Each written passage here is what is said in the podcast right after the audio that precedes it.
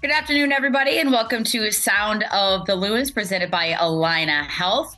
I'm Kyndra de St. Aubin. Uh, get to be joined by the one and only Finnish superstar, midfielder, renaissance man, maybe number nine, maybe winger. I know Michael Boxall wants to play center back with you one time just to see how you do. Robin Lod, welcome to the podcast. Thanks for joining me today. Uh, thank you. Is that the best introduction you've ever had, or do you, do you get different, better ones from the locker room? No, that that's easily the best one so far. so, how do you think you would do at center back? I want to know. Like, uh, you think you'd be okay, or? I think I would do pretty well. I guess. What's the only spot not so much? Maybe goalie, or like, how does Dayne feel about your goalkeeping skills? Yeah, I don't think I don't think anybody wants to see me as a goalie. Hopefully, so he can he can stay there for sure for now.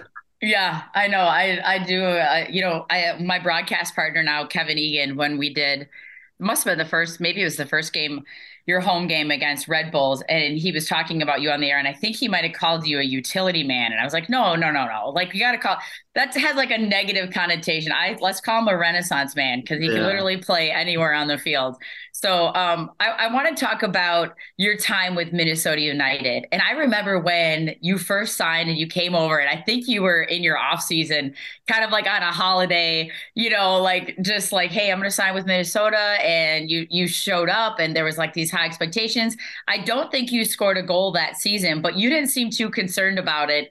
And then you came in the next year and just like lit the world on fire. Is that just your your mo? You're just sort of chill. Do you not read any of the the stuff that's said about you and and all that pressure?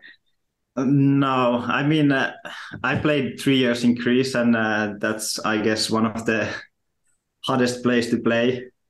From like criticizing wise and uh, yeah i i grew up thick skin if you can say say like that and uh, yeah it, it doesn't bother me too much what if if people likes to like criticize and i i totally get it like the fans they like to like to cheer the teams and uh, want us to do well and uh, and if things doesn't go well it's easy easy to easy to criticize criticize players but yeah i'm uh, i'm not too bothered of of that and uh, i'm always like confident about my skills and uh, yeah i didn't i wasn't effective and uh, i i knew that but uh, at least i remember i get to the chances and i knew that it's just a matter of time that i i i get the groove on it I love that. You're just like calm down, calm down, people. Don't worry. The goal, the goals will come, the assists will come. You know, whatever's been asked of you along the way. Um, tell me a little bit about growing up with the thick skin, as you just called it. You talked about playing in Greece, but even before that, I don't think I've ever actually gotten to talk to you sort of about your upbringing and your path and, you know, how you got to where you are and the different paths along the way. What what's that been like for you? Can you take us through sort of like a synopsis of that? yeah, I mean, uh, uh, yeah, I started to play football, as I call it, when I uh, I was a little boy, and uh, I I think like in the youth I did really well, and I I I I really scored a lot of goals and uh, did really well, and I think like on my teenage years I I struggled a lot. I had some like back injuries, and uh, and uh, I felt like the like the my age who I grew up playing, they were going going more forward than I did, and uh, I had to take, I guess, like one step back and play with the with the some younger guys. And uh, yeah, it was tough at that time. Like on my teenage years, people start to get their first call ups when they're like under 15, 16, or 17, and I didn't even get to the camps where they choose the players to to represent Finland. And uh, but that never like broke me down or or anything and i just just knew that if if if i just work hard and uh, i i i still have have time and uh, yeah i think at when i was like 18 19 i start to like break through and get my first under under 19 call-ups and i get to the play with the first team with helsinki and and and from there on i just just knew that i i i can i can do it as a professional and uh, and uh, yeah, it wasn't easy always, but I I never stopped doubting myself, and I always just pushed forward. No hockey, no hockey for you. I mean, there's a lot of Finnish guys in the NHL. Like, can you skate at least? I mean, I can't believe we haven't done a special with you skating yet. Yeah, I mean, I played hockey until I was I was 14, and okay, and I I really actually enjoyed it. And there's a few guys I played with when I was younger who who made some some games in in even in NHL. So so it's it's always fun to watch those guys and uh, and uh, and yeah.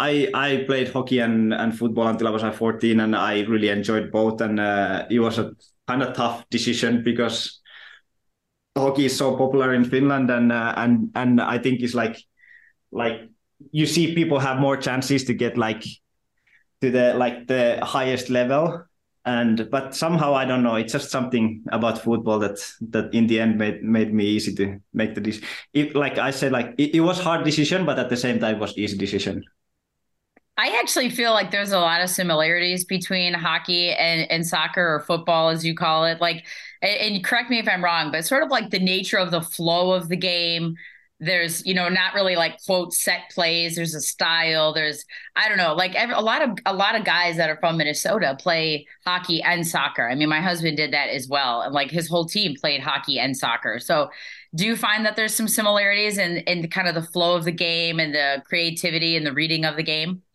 Ah definitely and uh, I feel like mo- both games are really team oriented that nobody can do it by themselves and you have to have to work together as a, with your teammates and uh, and uh, when you work with your teammates the best way you can i think you get the best results. So for sure that's that's similar similar to football. And uh, yeah as you said the game flow it can go like at some point you are really struggling but uh, suddenly next 5 minutes you are you are on top of your opponent. So so it's yeah it, it goes goes kind of similar way in both both sports just less fighting, just less fighting in in in soccer, which you know is probably a probably a good thing.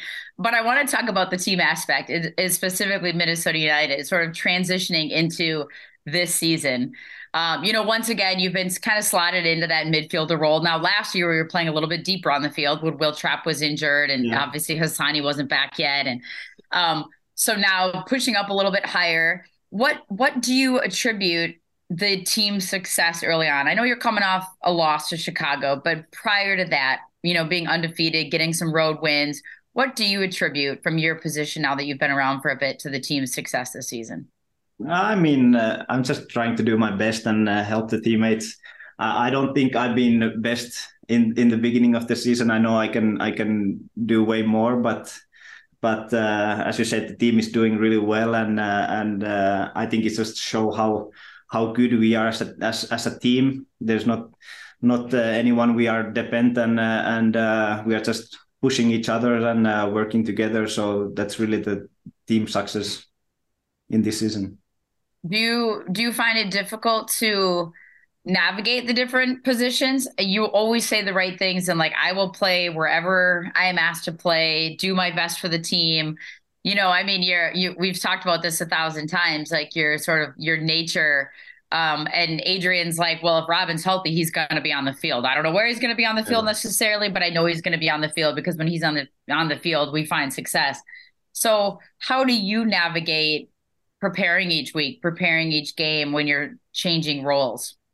I mean, uh, yeah, it's it's tough. Even though I enjoy it, because you you always always have to have to think a little bit different way when you play in a different positions and you have to adapt all the time. I mean the the toughest part is that you you don't get the repetitions. Like let's say if you always play the same position game out game game in and uh, every every year on the same you can start to build up some things that you know that works and then just correct the things that is not working. And uh, and uh, that's i think the toughest part to just adapt and and try to see different way when you play in different positions. And uh, I think it takes always like few games games to to to really get get get going on that position because you have to think as i said think a little bit different and uh, and yeah it's it's tough but i i really enjoy it. And and uh, it's just like i said before i just i'm happy to help the team uh, how they they see me best and and just just go there.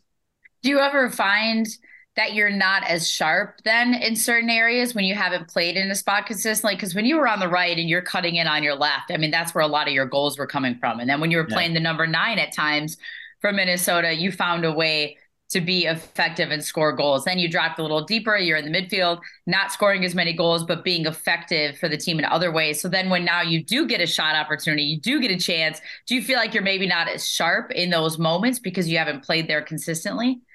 Yeah, definitely. Because uh, as I said, if you play one position all the time, as you said, when I'm playing the right side, there's things that I do automatically that I don't even have to think about it because I'm so so used to it, kind of. So yeah, there's uh, there's yeah moments when you play in a new position that you start start to like a little bit hesitate yourself, and things doesn't come so naturally. But uh, yeah, as as you play a little bit more, you start to like realize the things like where to move and uh, how to position yourself in a, in a different moments. And uh, and that's that's the funny funniest part because that that's the one I enjoy because I have to have to think about a lot when I play. So so yeah.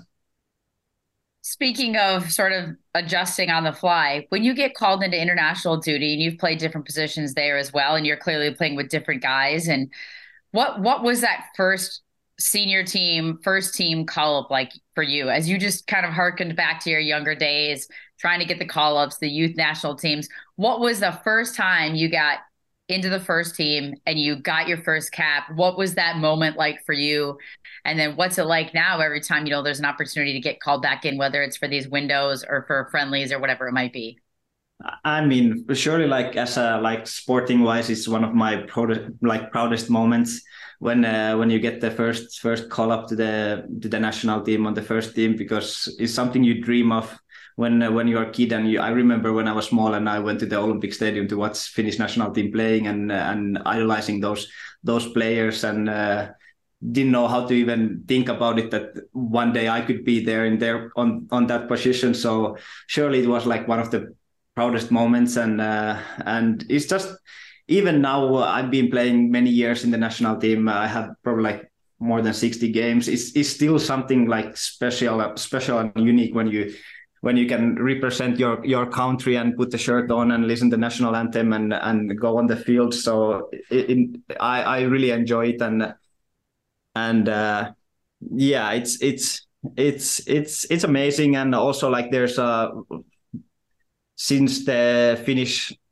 country is not so big and uh, the population is not so so high so there's a lot of a lot of guys that I grew up when I was younger and uh, uh, and are like really good friend of friends of mine so it's always nice to go to the national team because at the same time you can represent Finland but also you can you can see your friends and uh, and catch up them because we are all living abroad and uh, on a different country so it's it's nice to see them as well. How many times has your family been able to watch you play with the first team or your wife or your daughter? Like how many times because it seems like they're here and you're always going away have have they gotten to see you besides just on television or streaming the game? I mean what's what's that like when your family can be a part of it? Uh it's it's everything to me to be honest. Like they they being helping me so much that I can be in this position and uh, enjoy my my dreams and uh, and uh, as I always say that I'm I'm forever grateful for them how much they have been doing for me. And uh, and uh, yeah I think they've been like pr- pretty much all the home games for sure. And uh, and a lot of a lot of away games every time they have a chance to come they they will they will come and they will travel to see see me playing. So so it's it's it's it's everything for me because I know how much they have been done for me. So it's something that I can a little bit give them back, and and and and that's why it keep, keeps you pushing even more in the in the field when you see them on the stands. I remember from a Minnesota United perspective, we were doing the pregame show on the concourse last year, and your dad came up to us. He was in town, and he was like, "I really enjoy watching your broadcast, but I'm really looking forward to this Apple deal, so I don't have to stream the games illegally anymore." yeah, exactly. Yeah. yeah, this year it's been it's been good for them because it's it's it's way easier to watch when they are back in, in in Finland. So yeah, they've been trying. I mean, we play always like middle of the night. I think mo- the usual time is like 3 p 3 a.m. or 4 a.m. or 5 a.m. and still my parents are waking up to see my games and even my brother some days. So it's it's nice that they're you know that they are there watching. That's awesome. I love that. Yeah, I know. It's funny because almost every um, week when we do these interviews for Apple for MLS, every international player has that same feedback. Like their family and their friends and the people that have supported them along this journey yeah. are na- now able to watch their games and so much easier. And it's like there's a sense of they kind of light up about it because it's just more accessible for them. Oh, yeah, definitely. Um, when you look at your skills, what would you say is the like you were writing a paragraph about yourself and you're like Robin Lod, this is this is what I can do, like your own little resume. What would be top of the list if you were trying to like sell yourself, pitch yourself to another another team and you had to like spew on about your good qualities? Oh, I don't know. That that might be the hardest question to finish Finnish Finnish person to, to say to You're getting uncomfortable over there. You're moving around. Oh yeah, definitely. definitely. No, I mean, uh, I think I uh, I would like to imagine myself as a all around that there's not many weaknesses. I say that I'm I'm really I, I can do everything kinda in the in the field and and just build up from there. You know, uh, probably say like not having any like big weaknesses is the biggest strength.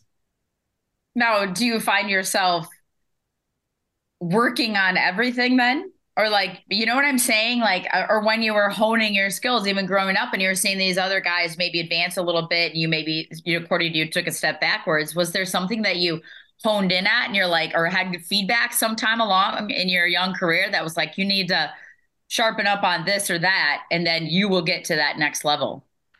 No, I don't know. I just always, uh, I, I, I think the one thing like I like football is because it's it's so unique that there's so much going on that there's so many things you can you can do and and there's not one particularly things that that that happens all the time at the same way in in the game. So i just always like to be best in in every aspect. And uh, yeah i know i'm not the not the fastest player on the on the field and I, I know it. So I, I just try to contribute in other other ways. So I just try to be like as best as I can in in in different areas and I just try to be like like all around and and and and unique and that way that I always can play in different position and be there and and do my job. So when you look ahead at this weekend's matchup against Orlando City, and you and I, we were kind of joking before we came and started recording about it sort of being this rematch of with Adrian Heath and his old team, which maybe seems like an eternity ago now to him, but there's always something when you play your former clubs. It's the same thing when you're an athlete. What do you see from Orlando City, and how do you guys bounce back from the Chicago game, or do you even really feel like there's a need to bounce back? Was that just not not your night? Like, how did you guys view even the first half and the second half against Chicago was like two different kind of games. Yeah, I think the Chicago game is like the first 60 minutes being probably the worst in a in a really long long time especially for sure it was the worst 60 minutes in this season by far and and uh, the good thing is that the last last last 25 30 minutes we we get to play how how we know to play and and we can start to build up from there. I mean everybody is is is is gutted that we didn't get the win and and and this team hate hate to lose. So for sure we it's it's good to good good to, that we have a home game to bounce back and and uh, and also like to play home. We haven't won yet so that that's something that that, that that's pushing us forward to have the have have uh, to go on the home game and with in front of our fans and and uh, give them win because I think they deserve it because they are they are always always there cheering us and doing amazing amazing job making the atmosphere so good that that it gives us even a little bit more in the game. So so I'm really, really like looking forward for it and it might be warm like you might actually be sweating. You might get out on the grass at at blaine you know before you guys get the get the grass at allianz. I mean that's going to feel nice. Oh yeah. I mean i was joking with some of the friends here in the team that that it, it's it's it's crazy that we always play in the cold weather and it's snowing or like something is not not nice. And then you watch the highlights from the other games and people are enjoying the sunny weather and and seeing the spectators in the in the shirt t-shirts and shorts is like so annoying but yeah hopefully it's, it's a nice weather this time. Yeah, I, I, love that. I mean, I, I was just saying to my husband because, like, I just opened all the windows to do the podcast, and I'm like, it's days like these that make you forget just how awful the last like six months have been. It's like this weird short term memory where you're like, oh, this is why we love here, live here. Like, summer's great, but it's like. Yeah in the midst of it, you're like, wow, we had like eight inches of snow like a week and a half ago, and it was awful. Yeah, exactly. Uh, well, I appreciate you taking the time. And, uh, you know, I guess the last question I'll ask is just sort of, and, and I don't know if you'll answer this or not, but I know you and Boxall are, are pretty good friends, and you guys have similar in the sense that, you know, you're married, small children, things like that, and you guys spend, uh, you know, a decent amount of time together. So do you have any good dirt for us on on him or you know, so then next time I do the podcast with Boxall, I can ask him for dirt on you. Like any any funny stories, any good things on any teammates here?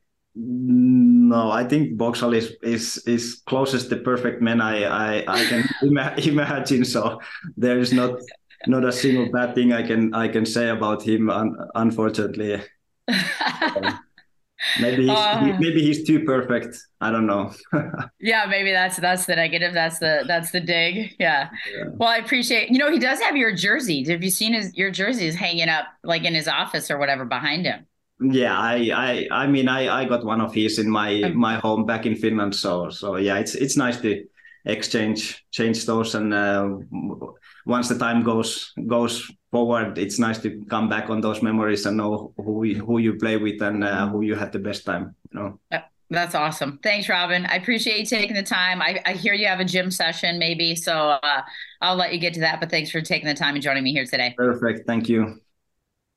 All right, coming up next, we have an additional segment. Peter McDonnell is going to come and join us and talk to about the GA Cup and recap some of the youth soccer with Minnesota United.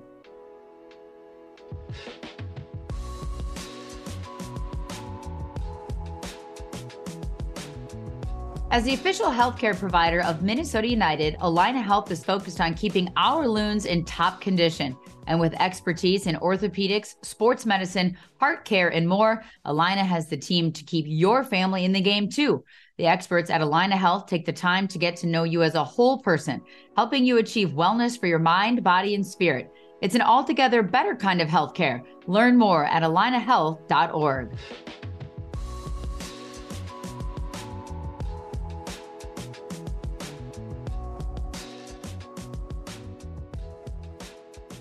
Welcome back to the second segment of Sound of the Loons presented by Allina Health. And now we're moving on. We we visited with Robin Lod of the first team. Now we're going to move on to Academy and kind of the stellar tournament that the uh, the academy was just a part of for Minnesota United, and I'm joined by the U15 head coach Peter McDonnell. So first of all, thanks so much for joining me. I know you've had an absolutely crazy week getting back into town from Florida from the GA Cup, but thanks for taking the time to join me today. Yeah, thanks, Kyndra. Thanks for having me on. Looking forward to speaking.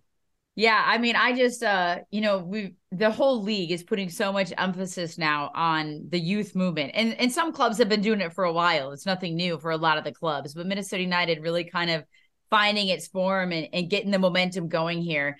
Can you tell people that don't know what is the GA Cup and why is it beneficial for clubs and academies like yourselves, like the U15s and the U17s, to go to these tournaments and play this kind of competition?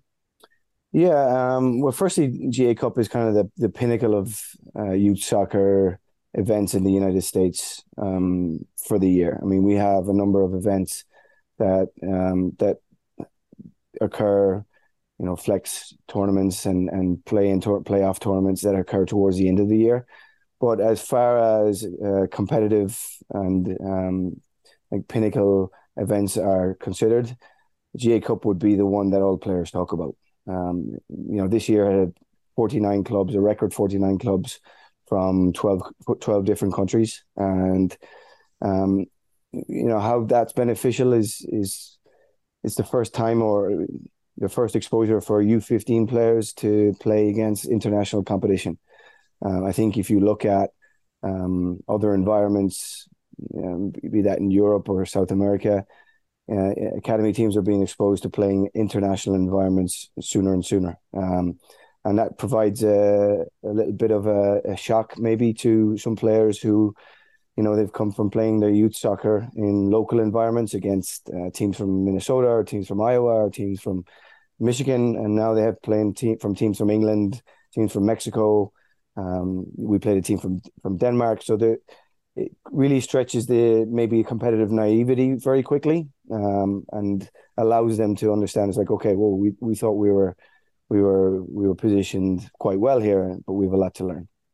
So I was just going to ask you about that. So what were the expectations from you as a staff? What were your expectations going to a tournament like this, especially with this group in particular? And I understand that a lot of the academy players, the second team, first team, I mean, there can be moving parts and moving pieces. So finding the cohesiveness with some of these young players to be able to train together, be together, you know, solidify what you're trying to accomplish. Some guys are going up and playing with the two, some guys are coming back to the academy. So when when you were going to this tournament, how well prepared did you feel this group was at? What were your sort of expectations for this group? Yeah, look, um, we say that GA Cup is the pinnacle of youth soccer tournaments. Um, you know, but realistically, over a, a, a, an academy player's life, the most important pinnacle is whether he moves moves on to second team or first team football, or whether he comes back to the club as a staff member or a, a lifetime fan. Like they're the most, I would say, you know, if you're looking at key performance indicators for us at the moment, that's where we have to look. Um, we certainly, despite some of the players, and and this is where the naivety comes in. We certainly, as a staff, didn't go in and say, you know, we could win this. You know, we're looking to win this event. Um, realistically, where we're situated in the academy ecosystem, we are still looking at these events as providing learning experiences for us as a staff, uh, providing a direction that we can then say, okay, we've looked at this, we've seen the academies that we've been competing in on a local scale and a global scale. Um, we've clearly been competitive against them, but now what? Where are the pieces? Um, you know, wh- what's the details that we need to move forward as an academy that works for Minnesota United? Um, and you know, that that's kind of been our uh, expectations. Um, obviously, you want to be competitive. Uh, I think when you look at the caliber of teams that are there, whether we play Nordsjælland in the first game, um, you know, under 17s were due to play Boca Juniors. Unfortunately, they had to pull out at the last moment, and we ended up playing IMG Academy, but they played Pumas. Uh, we played Arsenal in our last game. We played Club Bolivar for the under 15s. So, you know, to expose the players, the young players, to this environment was very important for for us. And then it's managing expectations, right? So we had a couple of players who said, "Yeah, you know, the first night they're there, we want to win it, coach. We want to win it," and we don't want to take that away from them. Um, but then it's it's managing their expectations. Okay, so the, the first game we performed uh, maybe below expectations as an under fifteen team, so it's it's it's a learning experience for the ten days there how do you react to that? So same thing if you're in a first team preseason and you have a poor game as a as a player who might be moving up, an academy player moves into the first team. How do you react to that after maybe a poor tra- training session? So for us, it was continuously um, going to be a learning experience. But from a global aspect, as a staff, we had to pay attention to what else was going on in the academies um, locally and uh, and globally. So if you look at Austin's academy, who won it at under 15, they're only four years in existence. So as we start to grow this, uh, what we want to do with Minnesota United, we have to start to look at, you know, where do we want to target our growth? Is it winning U15 GA Cup after four years? I would argue that it's probably not a good barometer of success if in five years' time you've got no first team or or uh, academy players moving into the second team. So there's many aspects of of learning we can take from this as a staff over over the last ten days, and for the players, hopefully they've learned how to manage their expectations and take things game by game uh, versus setting a, a really high bar for themselves because what matters is the performance in the moment. That is a that's such a great point because managing you know you don't want to take away their um their confidence in feeling like this is something about you know they're setting the high bar for themselves and having high expectations for themselves but managing the emotions and the feelings of when that doesn't come to fruition especially if you lose the first game or you don't perform well or whatever you don't get the result that you wanted regardless of who you're playing against. So did you feel like the group grew in that and they're still only 15 years old mm-hmm. you know i mean this is this is an age group where you're and you're bringing guys from all different walks of life together mm-hmm. um, to manage the the expectations, but the emotions and how how they came out on the other side of it, and for the mm-hmm. 17s as well, but more mm-hmm. specifically for the 15s. Did you feel like you walked away from it? They walked away from it having learned a ton and better off for it? Yeah, I mean, I think again this year is similar to last year. We had one of the youngest teams at GA Cup. We we carry some 2009, so some true U14s with us. So players who are not yet 14. Um, you know, so their their reality of the world is sure we can go out and we can win this, we can go unbeaten for seven games straight. Then the reality of what happened to them in game one, where they played Nordsjælland, and they didn't honestly they didn't know who Nordsjælland was. So they don't, and they thought, okay, a team from Denmark, uh, we're as good as them because, you know, where's Den- Denmark? But ultimately, Nordsjælland have got one of uh, the most targeted academies in Scandinavia. They use a lot of data to provide their first team with the youngest um, uh, player age per you know per any um, team in, in European competitions. I think their average age is twenty one point five years old. So they've got a very targeted academy system. So our players went out. We had a plan for for what we were going to do. We wanted to stay true to our principles of how, what we learned all season, but really quickly they understood uh, and felt. The biggest thing is I'm trying to get into these lads is the feeling of momentum. They felt how good their academy was, and we were one 0 down at halftime with a couple of things to fix. But I think the whole occasion started to overwhelm them really quickly in, in that first game because you know we, we ended up losing at 4-0. Now, from a coach's point of view um, we had to pick up the pieces pretty quickly and learn. Um, so in the back of my mind, I'm thinking, okay, game one is going to be really difficult.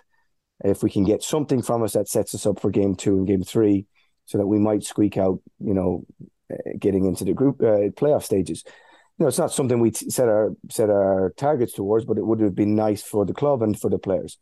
Um, you know, so then after that, the conversation shifts to how how do you react and how do you manage your emotions okay, so you feel like the world is crumbling and, and you can't make it any further, but we have to play Houston Dynamo tomorrow. Um, so right away, it's you think about it, you might feel sorry for yourself for maybe five minutes, but but once you leave the dugout area and you move forward, you move forward to what's next. And what's important now is very important for the players to understand. It's preparation, it's recovery, it's the players who maybe didn't play an awful lot uh, of football against Nordsjælland how are they going to use the learning against Dynamo? So we, we drew that game against Dynamo and unfortunately lost it on penalty kicks. And then again afterwards, some disappointment. Um, you move into the game against Orlando with maybe some, you know, they they want to qualify from the group, right? They're they're young men who are trying to be competitive and they know what they, you know, they had lofty ambitions. Um, and you go into a game against Orlando City, again, another pretty established academy and, and the direction they want to head.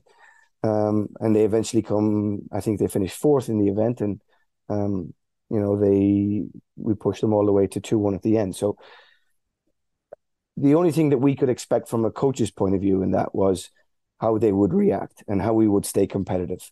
Um, after losing the four, first game four 0 uh, even though we put in a great effort against them, it would be very easy to turn our back on. Okay, well, we're not going to reach our goals, and so it's so it's actually trying to reestablish their goal setting on a micro basis, on a local basis, versus okay, maybe the global aspect is not achievable, but how are you going to learn? So, well, when you look at it and how did were you guys able to go to the U17s games, or I don't know how the schedule yeah. works out. You know, I mean, is there a benefit there in having, um, you know, that connection and and sort of we we talk all the time about if you can see it you can be it sort of aspect right? And right. you see the 15s that are maybe trying to aspire to the 17s the 19s the the second team the first team whatever it might be wherever they want to end up at the end of the day. So how important do you feel that is and beneficial that is that you know they can see what what is possibly ahead for them and, and strive for those things? Yeah for sure. That helped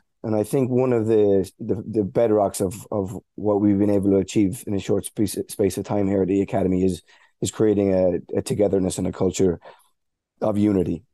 And what helped snap the 15s out of maybe the natural aspect of feeling sorry for themselves was they got to go support the 17s.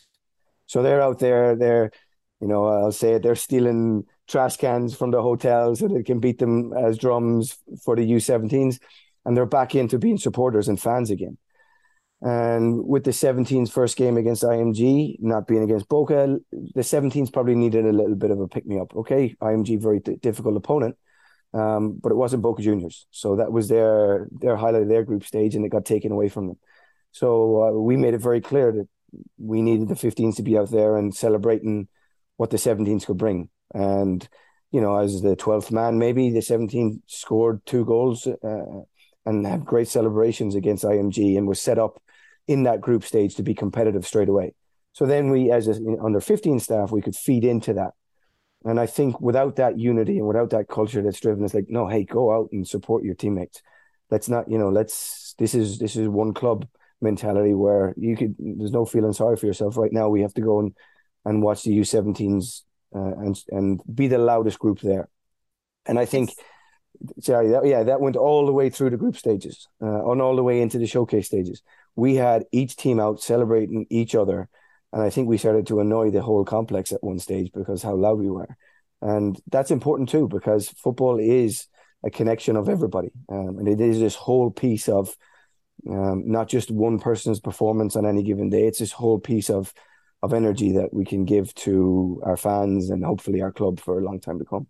Yeah, and I mean, I just love that because you talk about two different kinds of disappointments. Maybe you have the U15s who didn't even know who their first opponent was and they weren't even understanding of it, mm-hmm. and then you have the 17s who were planning on playing Boca Juniors, and so because of the name, it's elevated in their mind that this is going to be the highlight of their group stage game, and disappointment comes when Boca Juniors can't get in the country, whether it was visa, paperwork, passport, whatever it might be. So you had to like you were that support system for them in that moment and kind of how it can go back and forth. And it's not just about your own individual team. It's about the academy as a whole. And it's about you know going back to the system of the second team and the first team and everybody working towards the common goal and the and of getting to the first team. And if it's not the first team, like you said, it's being a part of Minnesota United in some way, shape, or form and moving on. I remember talking to Amos Magee about that last year when he was, you know, kind of got into his new role and just mm-hmm. saying what what his ultimate goal and he loves youth soccer is to make these everybody a, a fan of soccer, a good human being. And if they continue on on this path, that's that's like a bonus. Of course, you want to teach that and have them be um, successful from a soccer perspective, but successful as a life perspective. And if they're not, they're coming back in the stands and cheering on the first team at some point in their life. Right. Yeah. I mean, um, when you yeah when you look at this event as well, this this event occurs in April, you know, and what's really important to realize is that we're not outside that often before April. Like never. So, never. Very rarely. Yeah, yeah. We cleared we cleared some snow a week before the event to to get some eleven v eleven stuff happening. So we needed, and we always are going to need. I think the first team shows it too with the stadium. Um, the second team with with what they can create on the road is like when we go on the road, we have to bring our home with us. So when we watch our players and how united they are together, whether it's at the beach, whether they're or whether they're supporting them, we need that. And particularly with GA Cup for many years to come, it's always going to be in April. We're not going to have a lot of time outside to prepare, and we're going to need um, that culture to, to to drive it. So so yeah, you say you're bringing your home with you. Well, there was well, there's no snow on the beach there. No, no, absolutely no, no snow. But the boys had fun with. I think we were playing some beach volleyball, and it was a day away from from maybe it was just on one of our off days, and and even just to watch them, uh, how they interact on the beach, and and they're they're so. I keep using the word united. It's kind of corny to use it, but they are so together and so united on the beach. Um, you know, I talk to other coaches and I talk to other under 15 coaches like, like you guys do this with them and that with them. And like, our, well, our guys will be running off down the street here. And like, for some reason, maybe it's where they're from or whatever, but they just enjoy, you know, a little bit of togetherness. And, and, and you can see that through how they played football after a really disappointing start and then how they played football right through to the end um, with both teams you know, being successful right at the end day, the last final day of the tournament. Well, I want to talk to you a little bit about you and, and your coaching because we're what you're talking about there is a lot of culture. And I think anybody who's been around any sport for a long time understands the importance of culture and chemistry. And if you don't get that right, then sometimes it doesn't matter, you know, what you throw out on the field. And you're part of an elite formation coaching license. And I want to know you know, how that came about, what that means, how you feel like you can carry what you learned from this course into what you're doing now. How much is it tactical and awareness? And how much is it just you know the the coach and the mindset? And so much is about mental health and other things these days. So talk to us a little bit about that and, and how that came about and what that means for you. Yeah so this came about it's a it's kind of a partnership with the french federation and mls and it's the fifth fifth iteration of this so it's the efcl 5 is what it's it's dubbed um, and effectively um, me and 24 other uh, of my colleagues from Academy Systems and MLS uh, Next Pro Systems are on the course um, for the next 18 months. So it began in Clairefontaine in France in uh, February and it finishes in Clairefontaine in France in July 2024. So uh, I was put forward by the club um, to take part in, in this. It was accepted. Um, and we started um, by having a um, seven day, eight day event in Clairefontaine in France at the, in, the INF, where effectively the French uh, football team trains out of. The French Federation is trains out of there for their uh, Parisian players, and it was um, it's been a detailed and very um, strenuous immediate look into what the French training system has consisted of over the last 20 years. So if you look at their World Cup performances over the last 20, 10, 15 years, um, they've been very successful with their methodologies of how they produce players. That's not to say um, what I'm looking for from this is to copy it, but it's going to certainly provide a uh, another look at what a methodology, a successful methodology for player development looks like. Um, so that first week in Clairefontaine has been um, pretty much providing us what with what the methodology looks like, what the support you to speak about mental health, what the support of the coaches and the coaching staff um, can look like throughout um, a methodology program. So it's not just the X's and O's of tactics. It's not just the individual development of technique, but it's the emotional development of the player over time.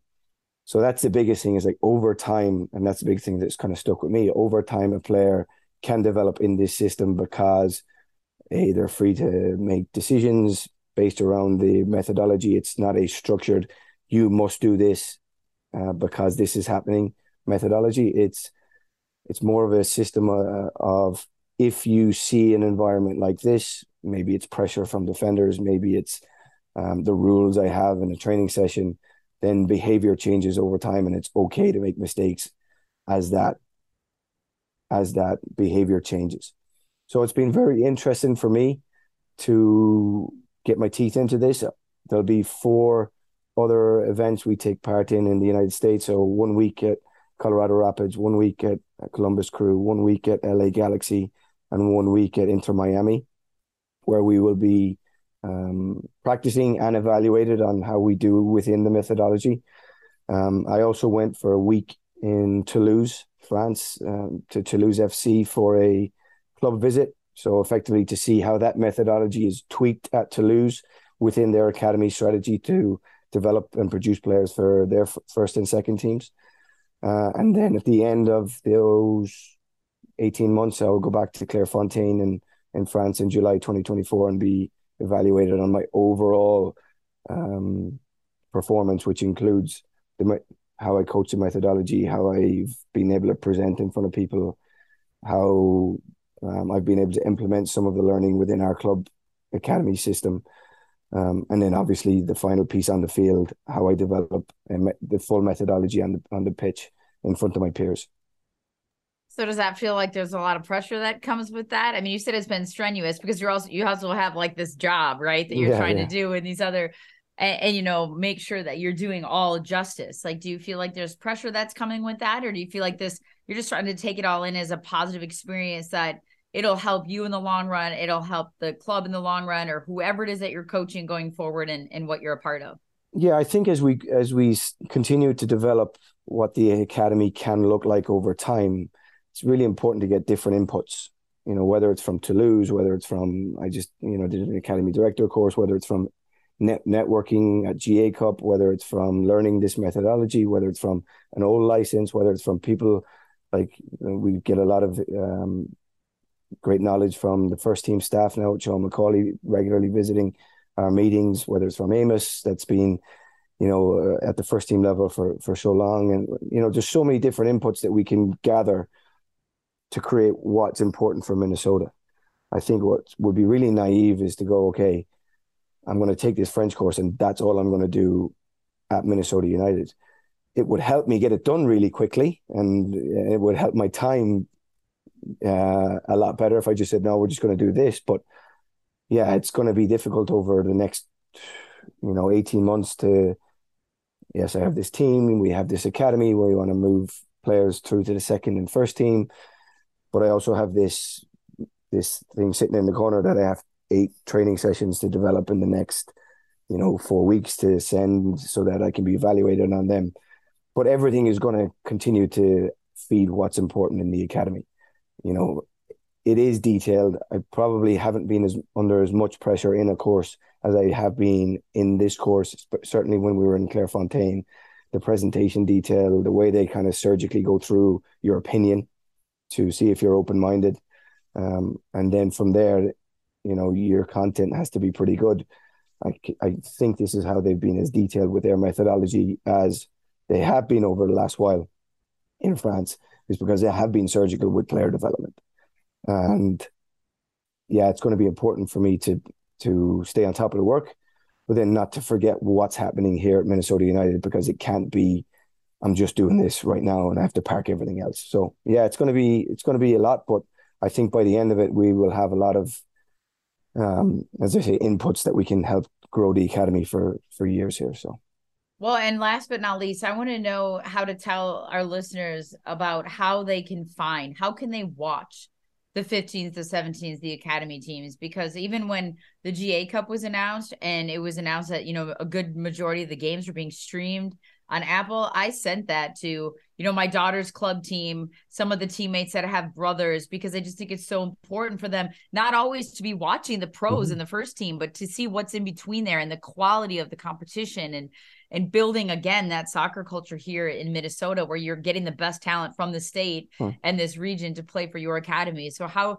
how can people find you guys in your schedule and, and come and, and watch some of your matches?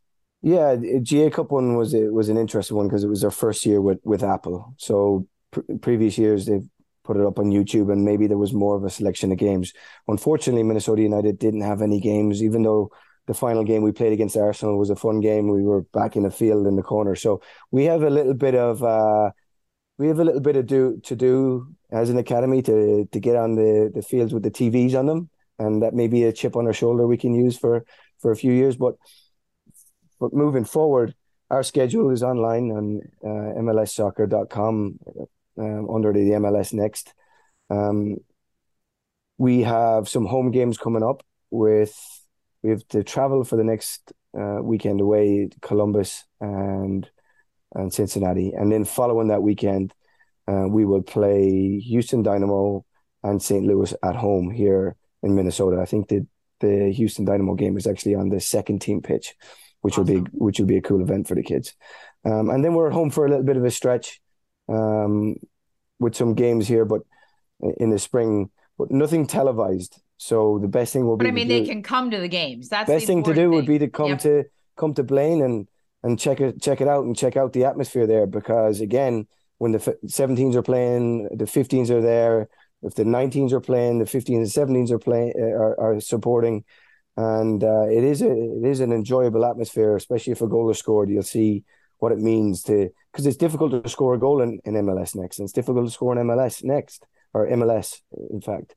So we celebrate that, and when we celebrate that, you'll you, hopefully people can be there to see what the groups are about, not just uh, in the playing style, but also in how we celebrate things.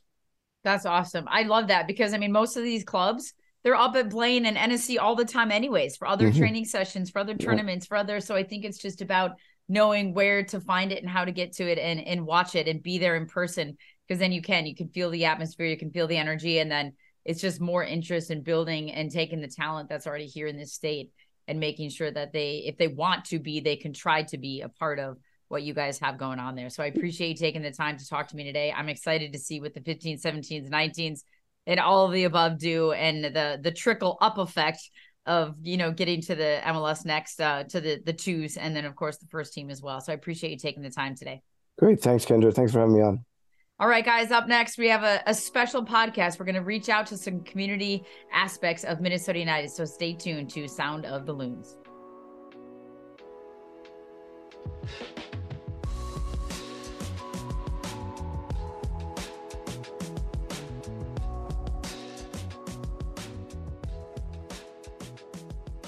Welcome back, everybody, to the third and final segment of this week's Sound of the Loons podcast presented by Allina Health.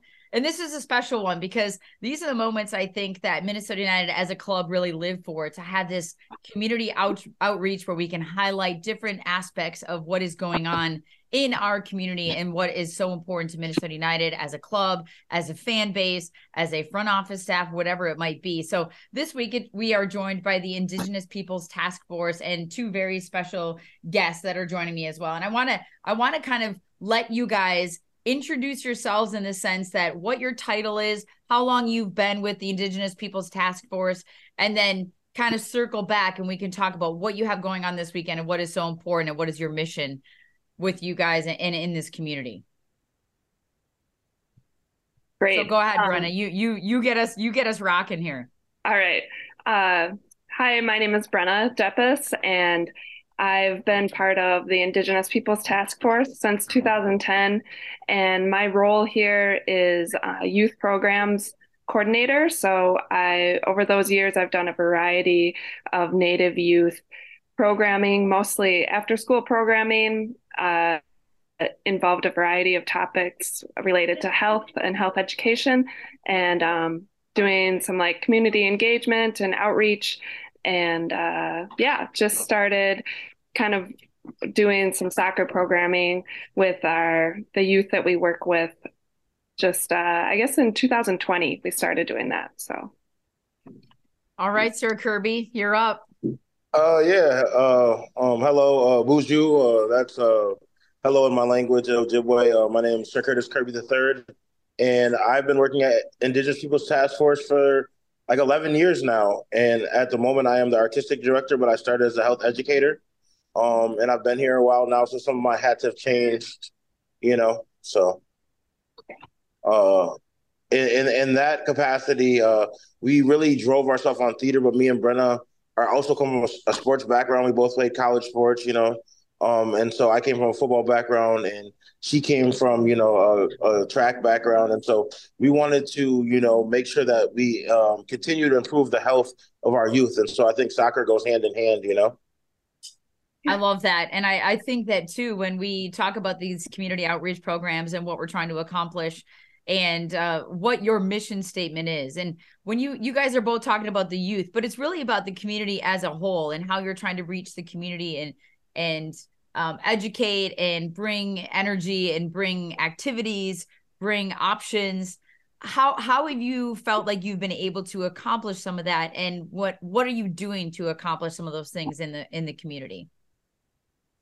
Um, well, I think that IPTF is really engaged in the community, all different age groups, and IPTF has been part of South Minneapolis for more than 30 years. And so throughout that history, um, there have been a lot of different programs. We started out as a organization to help Native people living with HIV, and then um, have always included cultural programming, things like traditional tobacco education, um, and uh, a big part of our youth programming the began with theater and helping youth um, tell stories and provide education for the community through acting and um, being on stage and telling kind of memorable messages that way. Kirby, what have you seen? What have, what have, what have you seen in your 11 years and some of the progress and some of like was there any moment where like an aha moment with for you with any individual youth, any specific individual? Maybe it's a group where you just see this transformational process and a real change. Yeah, I think the group that we have right now, um, we have some young adults working for us from the ages of 18 to 22. And I remember a lot of them we got when they were like, uh, a lot of them came to our programs when they were like 11 and 12. And I think um, one thing that we, you know, me and Brenna both came into this and we've been working the program for at least like three to four years. And we had trial error and we've had a lot of good youth. And those youth that came before them were great as well. But i think something clicked with these youth. And i think that we really knew like we took some of the values that we grew up with and we really just you know we had like a lot of high expectations. Um of them that they that we wanted to teach them that they should have for themselves you know and be able to be able to commit to things. And oftentimes when you don't when you're not um, playing any organized sports or you know you know there's not a lot of opportunities you know in the neighborhood that we come from. Uh, we come from the east phillips neighborhood. And i i grew up you know working in white bear lake school district. I grew up in highland park. So i've seen a lot of you know the the inequities that they had you know. But i knew that we also had to you know install a, a lot of rigor in them and a lot of commitment. And so now yeah um, to today. Uh, uh, I'm at my shoe store right now, and I'm directing a piece with Pangea World Theater. You know, and so um, I'm not able to go up north with them, but they're up north um, doing a performance that Brenna's talking about um, on their own you know, and they're, you know, they're, you know, uh, they're 18 to 22 years old and they really are forming a career path as they continue their education. So I think just working with that group, and now we have a bunch of youth underneath them that participate in, you know, soccer programs and theater programs and, you know, uh, community health programs. And so just uh, seeing that leadership being passed and really um, making sure that there's not a gap in leadership as they um, continue to get older and, and our community continues to grow. Well, I know you guys have an event this weekend coming up with Minnesota United out on the Great Lawn. There's going to be a soccer game. You know, when you talk about the commitment of sports and just commitment of, um, and it doesn't always have to be sports, it could be something else as you're talking about theater, but just options being available and just feeling like having this belief in themselves that they can accomplish these things, that they can be a part of these things, that these are available to them. And then you know and i was just talking about this with um, the academy coaches if you see it you can be it. And so when you have these 18 to 22 year olds that have gone through the program then these other youngsters they realize that okay if they can do it i can do it too and these are options that are available for me. Is there some sometimes brenna where you just see this is that the moments those are the moments that bring you joy is when you see these things come to fruition and you see it really turning into you know see these kids accomplishing these things yeah. Um, I we were able to bring some youth to their first MN United soccer game um, last year, last October, I think. And I know that um, just seeing some of those 11, 12 year old boys, like this was, they had never seen soccer played that way before because kind of the soccer that we introduced at IPTF, we were walking to East Phillips Park, doing some like small sided games, individual sort of uh, little competition games, knee tag, things like that. And so for I could just see their faces light up when they saw like the the goalie kick the ball beyond half the field and even just feel the energy um, that is at MN United. And uh, so it was just cool to see them uh, enjoy that experience and be laughing and smiling. And it definitely gave them a hunger to continue to play soccer. And when I, uh, they're part of our programs now, and so they're always asking me about it. Um, they were really jealous that I got to have a scarf. And um, so I'm really looking forward to this weekend when we can bring even more youth to see the game in person and um, be part of that Native heritage celebration that you guys are holding. So uh, I think this will be a really like memorable moment in their year and maybe even their like middle school, their middle school years. When you guys um, are doing what you do on a daily basis and being a part of, you know, trying to continue to sort of enhance and bring to life the the community and and what these kids are a part of, and even as they go to be young adults, where and how can people get involved? How do they how do you spread the word? How do you get people involved? How does that how does that come about? I know you guys are going to have a table at the long layover this this weekend, so I think that's important yeah. because you put it out there. But how how would you what would you want to say to people? Uh, I would just like to say in general, like uh, I think, um, uh, uh, and and and not to get too preachy, you know, but in a general sense of like you know, uh, indigenous people, you know, like there's not too many places you can go in this world and you can't, you know, you know, you don't wonder about the people that are from your back, very backyard, or want to taste the food, or want to, you know, see what's going on, or how can you help? You know, like a lot of times, like we're, you know, we're helping people across seas, we're helping people in all different places, you know. But I think it's very important that people invest back into, you know, um, our communities and just in our communities in general, the people that are here right now and especially indigenous people and get to know them you know because um, we have beautiful things and beautiful cultures that we would like to experience but also we would like to experience other things. And so like Allina you know we partner with them in many of different ways and you know us being able to you know partner with you know like we would like more partnerships. We would like to see more you know people um you know seeing what the, you know how can we collaborate? Not how can you just help us but how can we collaborate in something and you know maybe not us you know maybe a, another organization you know. So uh, that's what i would like to see a, a, lot more collaboration um in in these communities and less silos. I love yeah. that. I think that's such a great aspect and, and, you said it. I mean you know we're living in this community here and this specifically mm-hmm. we're talking the twin cities or minnesota you know investing back in that community. And Brenna would you say would you echo echo the same sentiment? And then once again like how do people if if someone's listening to this podcast and they're part of another organization they're part of another group that also wants to collaborate and not operate in these silos and and try to work together on things. How how do people find you guys? How do people find your organization? How can people reach out and find a way to collaborate and to be a part of what you guys have going on? Yeah. instagram no, uh, we are on Instagram. The Ikidowin Fire Asema is the name of our account. And so that's combining kind of our three programs the Ikidowin Acting Ensemble, and then Keep the Fire Alive is our mental health teen young adult program. And then Asema is the Ojibwe word for traditional tobacco. Um, also, the IPTF's website is Indigenous Peoples tf.org and you can see learn more about all the programs that we have and then um, under staff you could uh, find kirby and i's photos and send us an email or give us a phone call.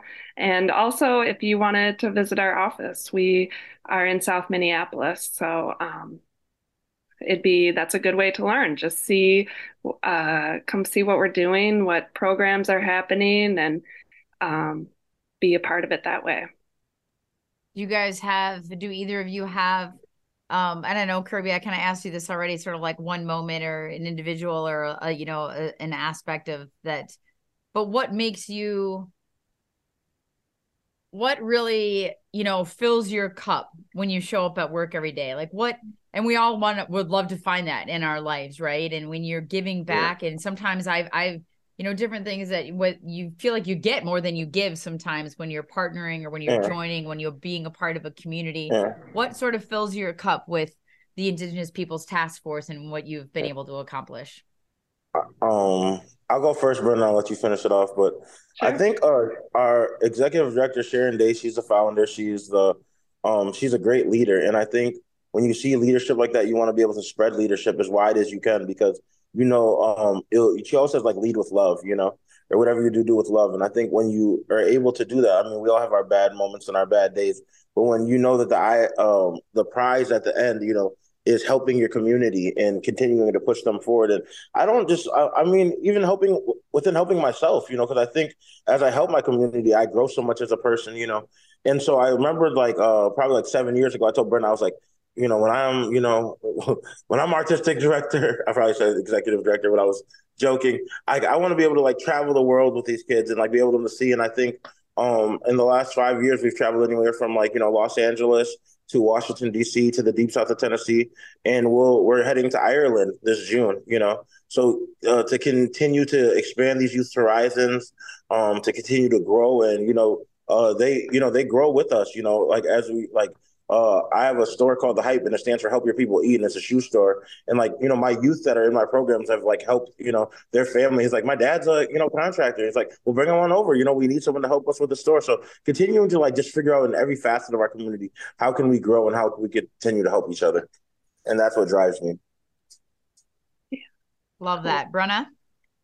Um, I'm really grateful that there are there are a lot of moments that have brought me a lot of joy. And like Kirby said, I've I've grown and gained as much from this program as um, I hope I've contributed to the youth participants.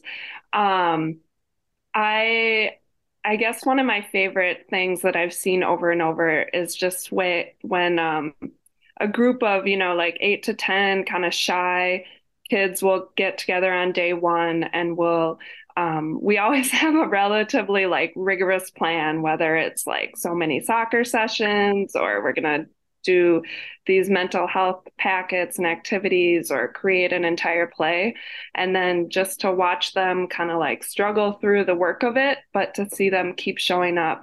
And then we get to a finish line, whether it's doing a community performance or watching them facilitate programming for others or um, just seeing them be uh, really happy and confident, uh, it uh, it really it never stops being rewarding. So, I love that. I do. I mean, I just feel like no one can. Um, I don't know. I just feel like there's something when we do these community outreach pieces and and we connect with people because I know Minnesota United is always doing stuff with different parts of of the community in the Twin Cities and Greater Twin Cities in Minnesota area, and that's such an important initiative but then when you actually get to see things come to fruition you see um you know like you said sort of the eh, the the prize at the end or the the accomplishments made. And sometimes it could be the simplest thing. It doesn't have to be anything massive but just seeing um you know i'm just such a firm believer in that you get more than you give usually in, in just about any one of these uh-huh. instances. And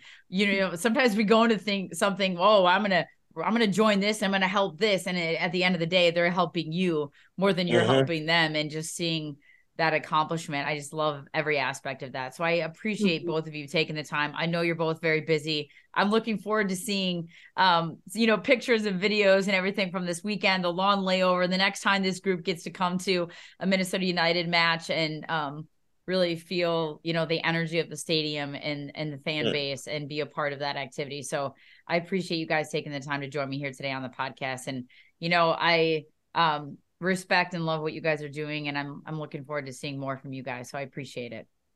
Thank yeah. you. Yeah, we're happy to work with you and, uh, and then United, Minnesota's best live sporting event, in my opinion. So yeah, we're, we're shooting for season tickets next year. Yeah, there you go. I love it. Uh, I, I think that should be on that should be definitely on the list. So I appreciate you guys right. and, and, and thanks so much. Enjoy the rest of your day. You too. Thank you. All right, that's it for this episode of Sound of the Loons. Thanks again for joining me. And of course, this episode is brought to you by Allina Health. Have a great week, everybody.